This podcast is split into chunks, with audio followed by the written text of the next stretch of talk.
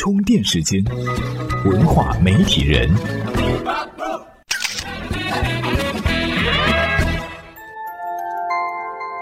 媒体与内容探知世界运行的新规律。大家好，欢迎您来到在喜马拉雅 FM 独家播出的文化媒体人。有人说，恐怖片可以分为三种类型：一种是人吓人，一种是鬼吓人，还有一种是不吓人。而这三种类型正好对应了三个国家的恐怖片特点，分别是美国、日本和中国。先说美国的恐怖片，大多数呢都有一个共同的特点，那就是血腥。这些影片会着重刻画反派主角的外表以及受害者的惨状。所以给人的感觉，与其说是恐怖，不如说是血腥，甚至是恶心。不过呢，这也跟观影人群的观念有关，因为在美国人看来，这就是恐怖至极了。而日本的恐怖片就比较符合亚洲人的心理特点了。看过的人呢就知道，一部电影看下来，你也许自始至终都没有看到鬼，但是呢，由于音乐以及影片气氛的渲染，你也会觉得莫名其妙的凉意。而且，就算鬼现身了，也大概是盖着脸、长发及腰的样子。一般来说呢，里边的恐怖主角呢都是女人和小孩居多，而大部分的受害者也不是被物理击打致死的，而是被吓死的。所以在一定程度上，观众就很容易产生强烈的代入感，也就会感觉到恐惧了。说到中国的恐怖片，大多数人的感觉就是不恐怖。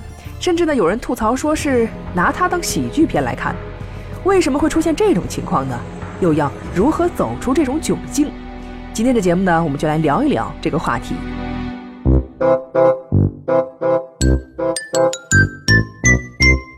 如果做一个调查，应该不少人都会觉得中国的恐怖片不吓人，因为恐怖片之所以恐怖，就是因为我们不可预测的恐怖元素在里面。通俗的来说，就是鬼。但是在中国的恐怖片当中，所有暗示恐怖有鬼的电影，最后都会以变态杀人为结局，所以很多人都会觉得没有什么意思。那么为什么会出现这种情况呢？在这里，我们总结有三个比较大的原因。首先，也是最重要的一点，中国电影的审查制度阻碍了电影的创作。一般来说，中国的电影拍摄首先需要通过广电总局的审查。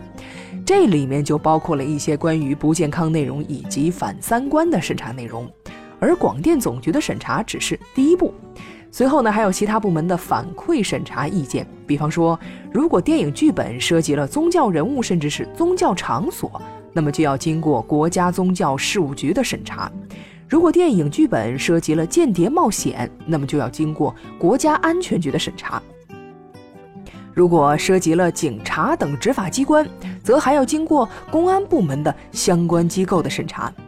这样一套审查下来，大多数恐怖片就会因为其非主流文化而受到打击。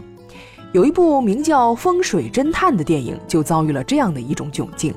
因为这个故事的背景设定在北京，所以呢，这部犯罪电影里就不能有犯罪的内容。所以最后故事就被改编成了意大利大反派商人偷偷潜入北京盗窃艺术珍品，而追捕他的则是一位原籍在北京的皇家侦探。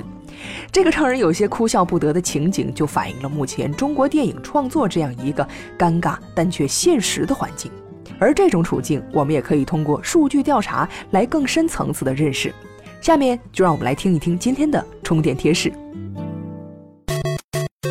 充电贴士：中国恐怖片起源于上世纪八十年代末，但恐怖片热潮却始于二零零九年午夜出租车的热卖，投资仅几百万，赢得一千三百万元票房。此后，中国恐怖片开始以飞速批量被生产。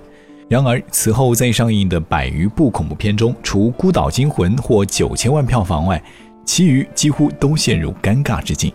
有媒体统计，时光网、豆瓣网国产恐怖片评分排名最低，而今年公映的《午夜微博》和《人间蒸发》也分别只有三点八分和二点八分。当然，除了审查制度的制约之外，我国恐怖片缺乏制作经验也是一大原因。因为大多数的创作者现在都处于一个摸索的阶段，并不知道一个准确的方向定位，所以很难积累出有效的制作经验。不仅如此，恐怖片这一题材的电影，相比于其他情感类、科幻类题材的电影来说，缺乏一定的吸引力。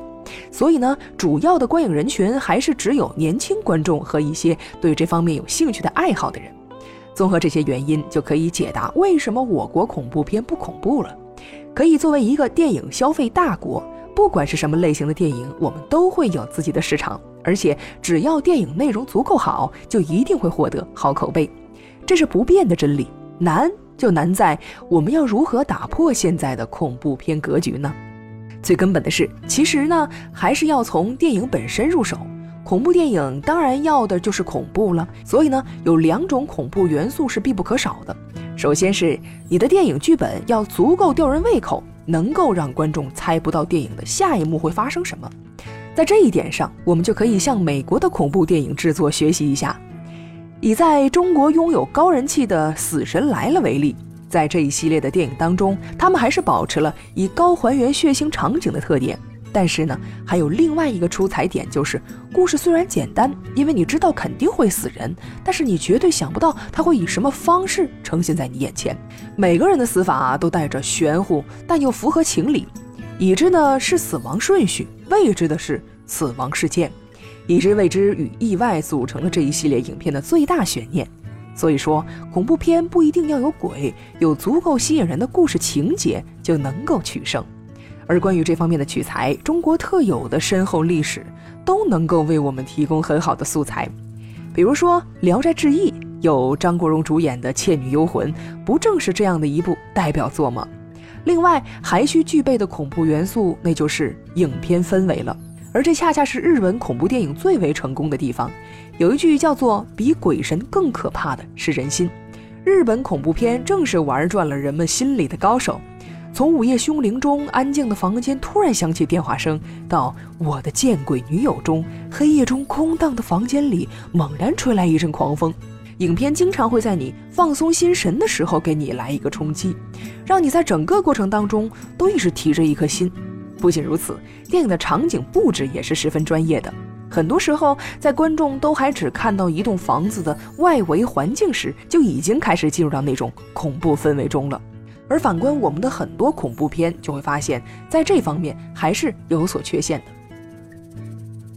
总的来说，我们不缺钱，也不缺故事。如果能够学习国外优秀的制作技术，再配上优质的剧本，那么中国的恐怖片也就能在电影行业占得一席之地了。今日关键词。